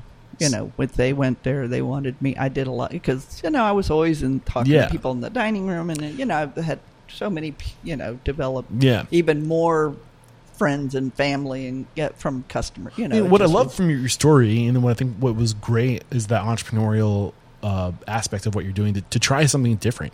Uh, I think we're very often guilty in this industry of just doing the same thing over and over and over again, Yeah. the same business model. You know that we've been using the same restaurant business model that's been around for hundred plus years. Mm-hmm. Where you, know if you're making ten percent, you're doing good. yes, So to get outside of that and to think of more like a class based or like a Yeah. membership based thing, it just seems like it. Yeah, yeah. There are there are ways now. yeah, know, especially that- with the internet where you can leverage those tools, the the, the systems Mm-hmm. to, to pull this stuff together. I mean, I, I do something similar with Restaurant Unstoppable Network where I was having speakers come and lecture on a specific. We weren't cooking, but it was like, hey, like how. How do you do your labor management, or how do you like like the, that's all the other stuff you have to know how to do to Mm-hmm. run a restaurant, uh, inventory management, things like that, like workshops and stuff like that. So it's good to get outside of the the box that is the restaurant industry to- to, use. Yeah, I mean, I'd been doing it at that point for Yeah. quite a long time, so Yeah. it was appealing to me to see some other things, and it was really fun. And we had, you know, five hundred very loyal customers that loved what we did, but it just wasn't enough, you know. And people were always complaining about no place to park or no place. So ultimately, park. what made the decision for you to close this? Uh, exhaustion, probably Yeah. more than anything else, and it just wasn't working. And I was, you know, How did you the- feel eternally? Oh, I felt ashamed and really sad. And then, of course, then my father died. Oh, my like goodness. the next month, you know, and so I was just, I was warm, but there was a lot of shame. There was, Mm. and to me, not so much. I wasn't, wasn't outward. I just felt like, oh, Yeah. I didn't expect that. You Well, know, it was such a great idea. You know, it was just I knew if it seemed like there was just some little magic key that we weren't finding, and Yeah. a lot of it was just you know was practical like parking and stuff Mhm. like that. But it seemed like there was just something I didn't. But it's kind of interesting because. um like th- uh, some of the Brennan family, Ti Martin and stuff, they came and they loved Spice Inc. That's what it was called. It kind of sounds. It, it reminds me of almost a little bit of like Italy. Bef- Yeah, it was kind of like that. And then they opened a place called Foodie's Kitchen that was sort of based on, you know, similar to our concept. And they didn't make it either. So, Yeah. you know, actually, so eventually my shame transformed to being proud of what we tried to do. Yeah. And, and maybe that it just wasn't the right time. Maybe, you know, timing in life is very important. And, you know, maybe if What would have made it the right time? I don't know. I mean, places like Cochon and Butcher opened up. Donald opened those restaurants, and there's still no parking. But they're like, Yep. you know, maybe maybe Uber, you know, might have uh, helped. You know, if the ride share, you know, if people could have come there and not worried about parking. Yeah. So you, know. open in 1997. You close in 1999, and was now two years almost exactly. it wasn't around when you opened Herb Herbsaint. Well, that was no. So that was like the following year. So finally, you know, yeah. So the Donald. Uh, Who's Donald? Donald Link, my was my partner. He was my sous chef at Bayona for a long time. Got he it. owns he owns Herbsaint and Cochon and Butcher and Pêche and these places. Yeah, we're we're friends and we're just you know we're partners. And uh, so he wa he and his father in law were looking for a place downtown. I really liked downtown that warehouse district, and so uh, my like the guy Kenny that I was talking about, my boyfriend at the time, he was. Uh, we were kind of thinking, well, maybe we should just open a restaurant in the warehouse district. You know, we were close. We did something that was really great, but it just didn't work. Let's go back. Let's think about a restaurant. And then, ironically, my old chef Daniel Bonnot had purchased a building on St. Charles Avenue, and he had a restaurant in this building where Herbsaint is now, and it was called Bizou. But he, you could tell that he his. I could tell, or I felt like his heart just wasn't in it. He had had other restaurants, and I think he was just kind of ready to, you know. And I had jokingly said to him because I love the location, and I said, if you ever want to, you know, retire, Yeah. you know, old man, if you want to retire, I'll take over this space. And in fact, that's what happened. Yeah, and I think that's an important lesson right there too. If you want something, let it be known. Yeah. Don't be like don't like wish ill fate on this like Yeah. business that you hope it fails, but like hey, like if if for whatever reason that you you want to move on from the space, I love the Mm-hmm. space. Let me know first right of refusal, and that it doesn't hurt to put it out there. the universe not- can't you give you what you want unless it knows what you want. Yeah. You, you got to tell the universe what to give you. So that we just got to. I, I talked to Donald and I was like, "Hey, man, why don't we do this together?" Yeah. And he was like, "Okay." So we actually started with four partners. So this is the first time we've had that many partners, huh? Yeah, but it was it was great. Except you know, one of them didn't work out. Uh, so. we don't have to na- name names, but like, what what were the lessons behind that? As far Oh, as just you know, um, I guess you know, being too involved personally. Just it, it just worked out for a while, and then and then um, he bowed out, and then there was three of us, and then after a few more years, I decided to you know then then uh, oh actually a little thing called Katrina happened. oh yeah, I'm sure that. yeah, When was Katrina? With 2001, 2005. 2005. Um, yeah, I mean, I can't even imagine how that must have stopped things. The Oh, recovery. stopped everything. What about insurance? not Would- very- Would, you have something like flood? Would flood Oh, insurance cover that? well, we didn't flood. I don't think you know a lot. Uh, like certain places didn't flood, but The there were other issues. Yeah. Um, but Donald got right back in and got. I was up in Jackson, Mississippi, because uh, you know there was no power and stuff like that. So, but Donald, Mm-hmm. How many Donald, was it? Months or weeks? Oh, weeks and weeks, Yeah. yeah. And then, you know, just trying to get people, you know, contractors and all that kind. It was it just unbelievable. It was The- like- the amount of the work smell and oh the God, everything and just oh, it was it was just amazing. My house flooded, Oh my so I was commuting back and forth Yeah. from Jackson, Mississippi. Uh, Oh. so what ended up happening with Herbsaint? What was the final? Oh, nothing. It's still a So the- great restaurant. oh, you I sold just- your- I your- sold my partnership Got it, to. Donald, and then I opened Mondo, and he because at that point he had opened uh, uh, Cochon and Butcher, and and he had made um, his chef from Herbsaint was a partner, and they're just kind of it just Yeah. sort of um, you know wasn't enough for me to do. So Uh, as you're, as you're going through this career and having all these experiences, opening these different types of restaurants, how what are you learning along the way? What are how are these expre- how are these these uh so much right? How do you answer that question? But how are these uh, experiences influencing you as a restaurateur in your in your filter of just experience like like how was this shifting and sculpting the woman you are the restaurateur you are today how are you different because of it what what will you do what won't you do because of it Gosh, uh, that's a hard question. Yeah. I don't know that I've evolved as much as I probably should have, or if I've learned as much as I should have. Um, you know, I, don't- I don't know. I still am trying to sort of figure out what I what I could have done differently, like at Mondo. It was just so many employees, and you know, so labor has always been an issue. Mm. For me that's the hardest part of a restaurant is how to how to wrangle that how to make that be you know how to pay people fairly and you know and generously and you know all the things that you want to do and be good to your employees and still afford to be an Yeah. independent restaurateur. I i find it i'm still struggle with I- that to I- tell you the truth Yeah, I think this is a great segue in, into uh, this is the part of the conversation where we talk about your past, Mm-hmm. your past, and now we're current time. We're here today, Mm-hmm. um, and by far the most. Whenever I ask the question in the speed round, what is your biggest challenge? The big, the most common answer to that question is staffing. Mm-hmm. Um, why do you think it's such a challenge right now? What's happening? What's different about right now that?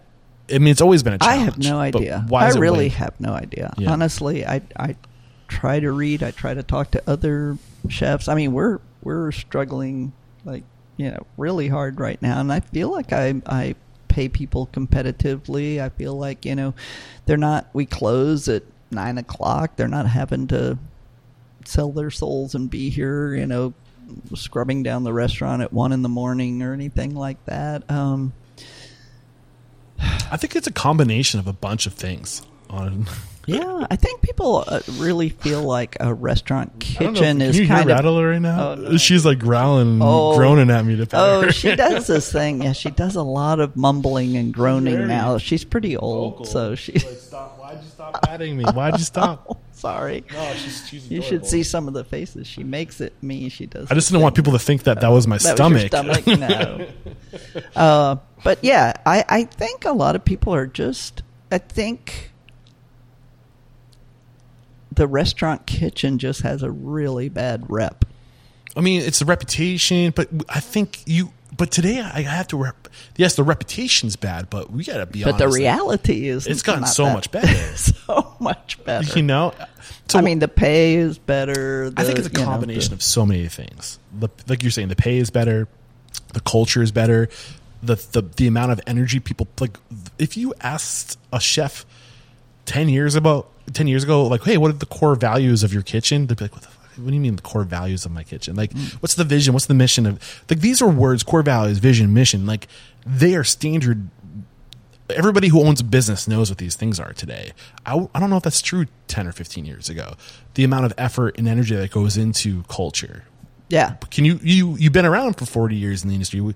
Am I, I, I don't know that for certain. Would, you agree that there's, or do you disagree? No, no, I think it's I think it's you know, it's certainly more employee oriented. There's always, you know, a, a, an important part of every restaurant has been to kind of create a culture. And I think that was another thing that I did at Bayona where, you know, I always, when I started being in charge, I always, I never wanted to have either the front of house, back of house headbutting Yeah. or the day crew, night crew headbutting. I was like, you know, restaurants are stressful enough. We don't need to to create to manufacture, you know, these these kind of false hmm. adversarial kind of situations. So, I mean, it was always important to Yeah. me to kind of, you know, have have that be better than what I had, you know, Yeah. what it had traditionally been. But Here, here are some of the things I think contribute into it. You can tell me what you, if you want to weigh into it. But one is there's more restaurants than ever before, so the, I don't think the hiring pool has changed. Yeah. I think that we're just all pulling from the same pool, and there's there isn't just enough people to go around. No, well, the people, I guess, you know, but I know the culinary schools are still cranking out people. I just don't know where they're going. I think they're just diversifying more. So the gig economy is I think pulling a lot of people who would work in restaurants are now either driving or, or dog sitting or going grocery shopping or doing there's so many things you can do on your own time. You might not be making as much but you have a lot of flexibility. Uh, i also think that the internet you can make money online. Like Yeah. point in case if i didn't have a podcast i'd be working in a restaurant you know um, this is probably a lot more fun for you. and I love it, yeah. And and there's tons of opportunities online that's pulling from the restaurant industry, whether you're a creator or you're like an influencer, or you're you're, you're oh my god, I hate the fact that I'm technically I, I hate the being a, a label as an influencer. Um, but there's just so much opportunity out there. Like so, you see you have all these other industries on the rise. The restaurant industry might be kind of collapsing a little bit, caving in on itself a little bit, but you see, you got to ask yourself what's on the rise right now, and and there's so much on the rise right now.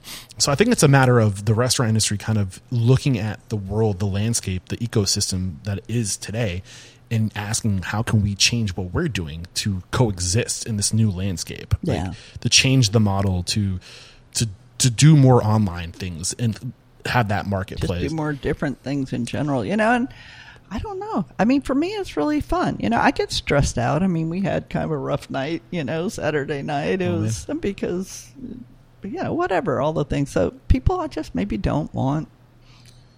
I don't know. You know, it's all I know how to do. So, um, I love it. I Yeah. love the hard work. I, you know, and taken as a whole and balancing the good times and the bad times for me, it still works. You know, it still yeah. is satisfying to me in so many, many ways. Yeah. Um, I, I think it's a great career. I really do. I think it's, you know, I think it's fun yeah. So to be a. co- it, I mean, it can be fun, but I think it's a choice, and that that's one of the things that I, I identified about you early in our conversation is when like early on, and I think this is another thing um, where the internet, social media, really.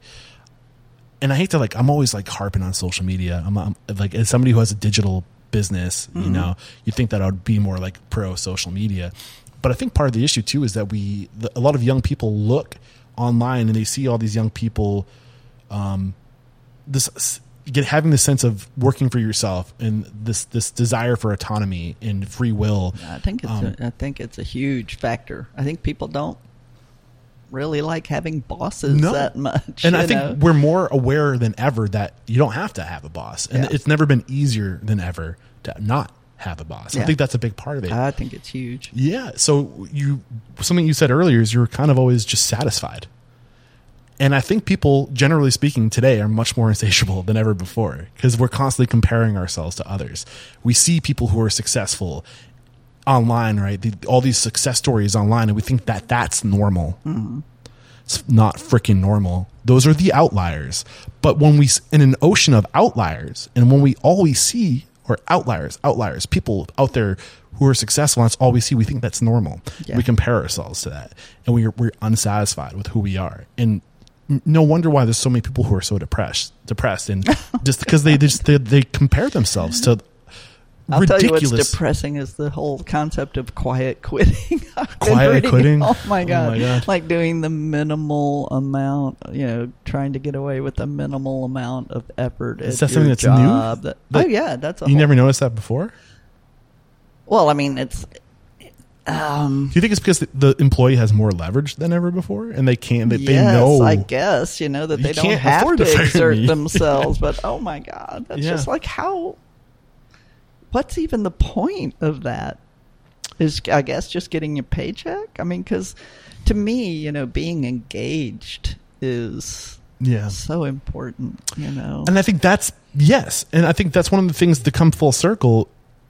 You you were satisfied with doing the work, and the work, and I think people need to recognize that you got to do the work. yeah, it's the process to me that's as much fun as as the result of you know like i mean i still look at plates coming in the kitchen and like to see a clean plate and all that kind of stuff but i mean i i love the process of Yeah. what i do like you get ha- you have to get satisfaction from that But I think that's know. what we need to communicate to people is to embrace the work and, and to, to to learn that like you're if you're seeking this pie in the sky world where some jabroni online is telling you this is my life, this is my life. The reality is that one, they're an outlier, and two, that's really not their life. There's parts of their life that you're not seeing, so you can't compare yourself to that. But just learn to to embrace the work yeah and know like and just and, and it's like that that buddhist mindset of like it's like this and i can choose to be i can choose to be upset and unsatisfied and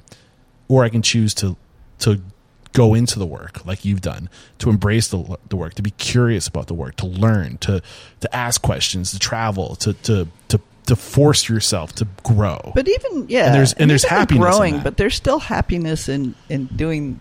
I still get happiness in doing the same things. Like when I was when I was working the line at Bayona and stuff, and we do this dish of sweetbreads that we were known for, you know, and it's Yeah. just lightly dusted in flour and sautéed with lemon and capers, you know, and mushrooms and potato.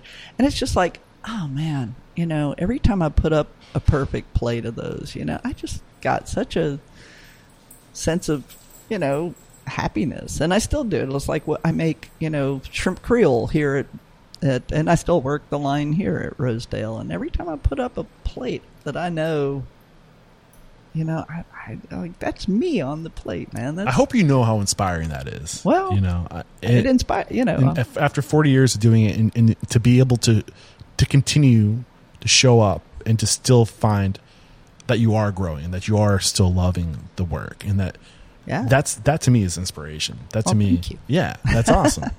Uh, well i hope you know my goal i hope you know I, I hope that i inspire my employees somewhat and i try to teach them so much. And really i try to i always say my goal is to make you more valuable employee when you leave here Yeah. or a more valuable whatever. Maybe you don't want to be an employee but a more well-rounded Yeah. more valuable and, I, and I really commodity think yeah. going out into the world. And I do think that's what we're in the business of. At the end of the day we're in the business of growing people. Yes. Uh, and creating opportunity for others. That's for everything. Yeah, for sure. So the mission and statement again, I'm going to echo it one more time, is to inspire, empower, and transform the industry. How have you personally transformed? Who are you today versus the woman you were when you got into this industry? I think part of the theme is you haven't really changed. no, I think I. I mean, I think I have. I think I'm. Uh, you know, I I try to be a nicer. You know, it's always my goal to be a more effective manager. I've tried. I've consciously tried to do that. I'm. There are, you know, I think I am better at just, you know, I, um, you know, not just yelling or or being demanding or whatever. You know, I've tried to make it more of a uh, an exchange. You know, I try to be a better listener, uh, which is really hard for me. I'm not a. I don't always, you know. Well, the, these, I mean, the biggest part they say of listen or a conversation is the listening. right? Yes. So how how have you become a better listener? Like, You know, you just have to shut up, not you know, and not just try to first seek to understand, you then know, seek to be understood. Yeah, Isn't that yeah, one of the other try to seven enforce habits? your will on people. Just sort of try to, you know, hear what they have to say.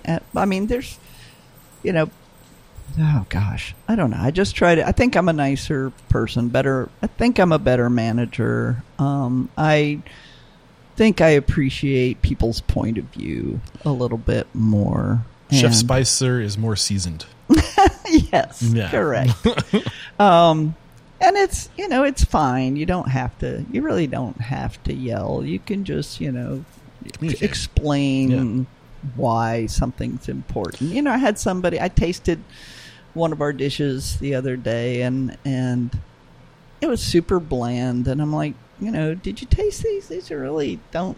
Yeah, they need everything. And and it was like, well, no, I just heated them up. And I'm like, you know. It, the customer's going to notice this if if we can't be bothered to even taste what we're serving then why should they be bothered to you know back. come Yeah. back i mean it, it you just can't have that mindset you know and I, and the other thing i say is you know we're cooks we're not assembling ingredients we're cooking we're you know we're doing this we're invested you know Yeah. and so i try to just sort of explain it that way Yeah. where i might have just before said you know Yeah. you know. Just make the point with the noise. but it's really right? true you know it is i Yeah. mean it's like and and besides why wouldn't you that's what i could never Yeah. understand if you're a cook why don't you taste Yeah, aren't you- what you're serving you know Level what you're pride. making Yeah. why wouldn't you want Yeah. to Yeah. i want to taste everything all the time you know Uh, I've loved this conversation. Thank you. Uh, you were a blast. We're going to take one more quick break to thank our sponsors, and we'll bust out a speed round. Recently on the show, you've been hearing it come up often. Restaurant Systems Pro. If you've become interested, I highly recommend you sign up for the Restaurant System Pro 60 day pilot program. This is something that's never been done before. This 60 day event is at no cost to you, but it's not for everyone. Fred Langley, CEO of Restaurant Systems Pro, will be leading a group of restaurateurs through the Restaurant Systems Pro software and setting up the system for your restaurant. Fred will be leading the training, supporting you and holding you accountable. Typically, this costs $10,000 a month to have Fred in your restaurant, but during this no cost to you 60 day training, he will be teaching you every process he does during the group coaching sessions and nothing will be held back. During the 60 days, Fred will walk you through the Restaurant Systems Pro process and help you crush the following goals recipe costing cards, guidance in your books for accounting, cash control, sales forecasting with accuracy, checklist, budgeting for the entire year, scheduling for profit, more butts and seats, and that's not it. Often, the team at Restaurant Systems Pro helps restaurateurs out pro bono because their hearts go out to these folks. I mean, it's hard out there, but because of that, a lot of the time these restaurateurs don't follow through because they have no skin in the game. For that reason, there is an application process. Only those serious about making change in their operation will be accepted into this program. Are you interested? Then go to restaurantunstoppable.com slash RSP. That's RSP for Restaurant Systems Pro. Restaurantunstoppable.com slash RSP. I don't need to tell you that it's harder than ever right now to be a restaurateur. The cost of goods are going up, labor expenses are going up. People don't want to work in the industry. Anybody who had experience has, has gone on to different verticals or different industries. And we are just stuck with a lot of people who are very green and how how do we increase sales if nobody knows how to sell? Well, you empower them with the right tools. And one tool out there that you need to know about is called SRV, which stands for Study Restaurant Variety, created by Roger Beaudoin from Restaurant Rockstars, a name I'm sure you recognize for his multiple appearances on the show, and his co-founder and co-creator, Zaylin Jacobson, who you'll be working with. This is a tool that will help your team memorize your menu, your uh, your culture, uh, everything, anything you need to train them. Your entire training manual is now in an app and accessible anywhere. And really, what it is is an interactive learning tool, and it's a great way to invest in your team and to make them feel valued. there's a lot of data supporting that this is how the next generation of professionals prefer to learn. So if you need a tool out there to empower your staff, to train your staff, uh, to to give them the knowledge they need to be sales stars, then check out srvnow.com. Click the link that says request a demo and that will bring you to a page where you fill out your information. The very last field, make sure you let them know that Restaurant Unstoppable sent you their way. They will pay us a commission of $1,500 if you use that link and you, you sign up with them. And I just have to say thank you in advance. We're trying to take Restaurant Unstoppable to the next level. And this is one way we can do that by just spreading the word about these tools. And uh, I believe in what they're doing over there. So you're in good hands. Uh, thank you in advance. All right. Do it now. We're back, and the first question I have for you is what is your it factor? A habit, a trait, a characteristic you believe most contributes to your success? Uh, sincerity. What is your biggest weakness? I'm judgmental. What do you mean? Of people, of food, or like Um, people probably. I I recognize that about myself sometimes. How do you overcome that? Uh, try to be a better listener. Try to understand. I think you know if you kind of try to learn a little bit more about where people are coming from, you can. You know, I think that just Mm-hmm. Yeah. trying to Yeah. see beyond just Yeah, you know. surface. Yeah. What is one question you ask or thing you look for when you're growing your team? Kind of look for a spark Mm. you know kind of look for especially like when we're talking about you know if, there's food if food enters the Yeah. conversation i want to see a little You spark get excited. yeah yeah. that's What- how i just hired my you know my most recent chef de cuisine is you know when he started talking about something his granddad used to make for him you know he just kind of got Mm, Yeah. They go there. Yeah. Uh, share your biggest challenge today. I have a feeling I know what this answer is going to be. Yeah, the same, the same as Yeah. everybody else. Yeah. It's just finding people. We're short so many people now, and there's nobody walking in the door. And I, you know, it's it's hard to figure out why, and it's a little bit hard not to take it personally. I wouldn't take it personally. No, but you know, I hear you, but you're doing an amazing job, and I think, I think whenever if you're listening to this and you feel you're you're sharing that sentiment, know that you're not alone. You know, and it's hard Yeah. to, get outside of the four walls of your restaurant and to not realize that. I mean, you're still in business. yeah. Well, I mean, That says a you know, lot. I know. I mean, I do talk to you know people, and I know that you know everybody's in the same boat. But then you know, you just go like, what are we doing wrong? You know, Yeah. why? You know, I, I honestly, and this is me pulling back the more layers. I know it's supposed to be a speed round, but we hear a lot about people talking about the recession, how there's an impending recession, and I, I hear that I'm like, is there one yet? I mean, or, or have we had two quarters of declining numbers? I think is technically what defines. Like, I don't know what the the actual definition of that is, but I- I think a lot of times we we manifest this stuff. We scare people. Like the the news comes out, like, oh, like, Yeah. get worried. Like, start don't don't spend, don't spend. I think we force ourselves into recessions until the news changes. But strangely enough, this is our best year ever. Right. You know, we're in our sixth year, and Yeah. we're, you know, the demand is is there. You Yeah. know, it just we're having to cut shifts because we can't staff them. yeah, it's tough. It is. Um, well, you're not alone. I know. Share one code of conduct or behavior you teach a team, uh, a core value, a way to be. Uh, invested. invested in the work. Yes. Yeah. Uh, Oh. Yes. What is one uncommon standard of service you teach your team? So this is something that's common within your restaurants to go above and beyond what's expected, but not common throughout the industry. Hmm. I don't. I don't know. That's one of the questions that stumped me. I don't know that. You know, trying to connect with people, but I think everybody, Yeah. you know, in this industry tries to do that. I can't think of something that's What do you mean by try to connect with somebody? You, give an example well, just of that. um, yeah, trying just the you know, At what level? uh, you know, just on the level of of making people feel welcome and Yeah. you know all that, you know, and Yeah. just and anticipating, you know, trying to just do something a little to show people special. you care. Yeah, to show. Yeah. That's what I mean. Yeah. yeah. Uh, what is one book that's a must read to make us a better Well, that- person or a restaurant owner? Uh, that's you know I would say I mean I don't read a lot of restaurant you know how to and stuff but I did read Danny Meyer's book and I know that's one that's got to come up a lot and that's about you know connecting the dots Yeah. and, you know ABC. yeah, Always be all that kinda connected. stuff, Or yeah. ABCD, I think.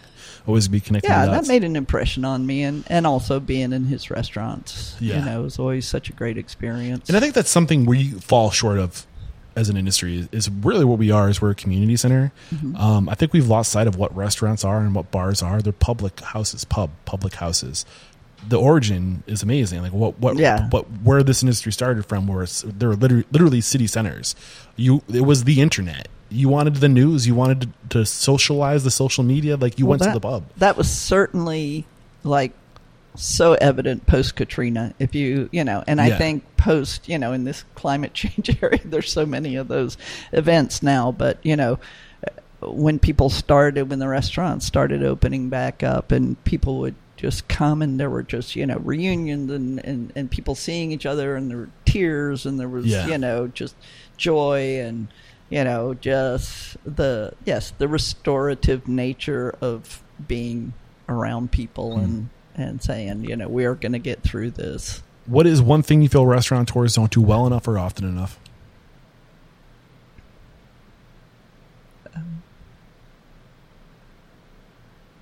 I think you can use the same i don't know you know maybe recognize their their regulars. Mm, connecting people. Yeah. connecting. But I mean, Yeah. that's something that like Commander's Palace when I first started going there, the Brennan family, you know, they just like, you know, and now we can do it because we've got. It's easier to do because you've got software that you know collects your database and you know Mm-hmm. Get a- that people, you know. But yeah, you can get a think- heads up. You know they're coming. But I think it's important for you know for waiters. I think you know to yeah to call people by name and to recognize them. It still just makes you feel. It's Yeah. like the Cheers thing, you know. It, it's or, yeah. What is one piece of technology you've recently adopted in your restaurant that's having a huge ba- impact on communication, efficiency, profitability, or anything along those lines? You were just talking about the technology you use to help know people's names. What's that?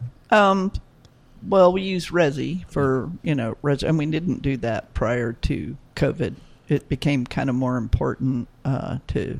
So there was a lot of options out there. You have Resy, you have uh, I think Reserve is another one. Open Table is another one. Why? Why Open Resy? tables? I think we used at uh, Bayona for many years. It just got a little pricey, you know, Yeah. It pro- prohibitively. Resy seems a little more.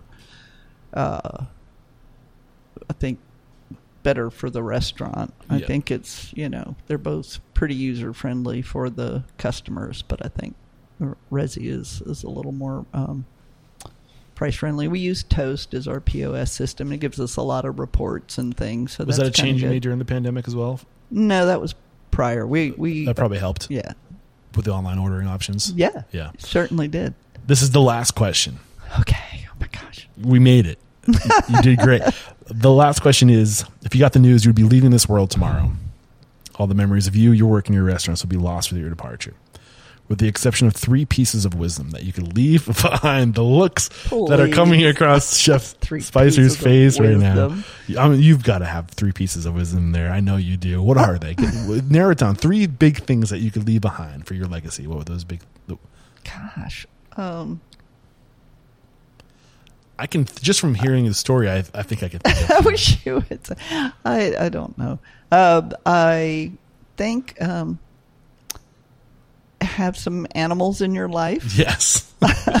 Not just not just that one. I have lots of cats too, but uh, I think they make you a more empathetic person. I think she might be the most needy one, though. What's her name? A Rattler? Rattler. Rattler. She's been with us for a long time. So, um, yeah, but I think uh, I think it's true. I've seen my my stepdaughter, who is a kind of you know she's evolved from you know not liking animals very much when she was a kid to having a dog now and being a total uh, sucker. They're not judgy. dog. You know, That's for no, sure. they're not Yeah. judgy. They're you know, everybody needs a little a little unconditional love. So more animals in life. your life. More love in your life. um, just you know be engaged with what you do. I Mm-hmm. Mean, one thing that I'm kind of worried about with this, you know, uh, supposed retirement uh, that you know I keep talking about, which will probably never happen, is what am I going to do that's going to engage me as much as you know cooking has? I've got to,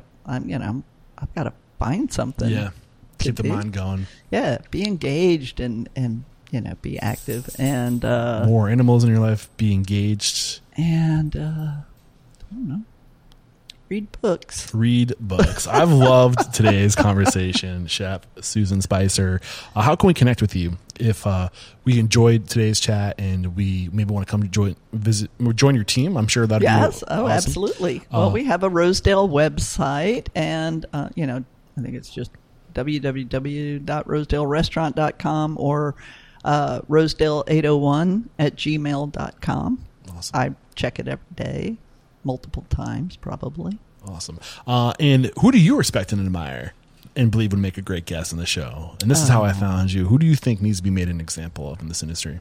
Um, I- well, I would have to say my former sous chef, Amarys uh, Jordan, uh, and her husband. They have the restaurant Palm and Pine, and they're an interesting story. Amarys, A M A R Y S, Herndon Jordan, and her husband. Oh wait, no, Amarys Herndon Jordan is her husband. Amarys and Jordan Herndon. Amarys and Jordan, look out. I'm coming after you. Yes. I'd love to get you on the show. And I know they're they're favorites of Frank's too, but their Oh. place is great. I'll have to check them out. And the only thing that's left to say is, Chef Susan, there is no questioning. You are unstoppable. Thank you Thank you. so far. Cheers.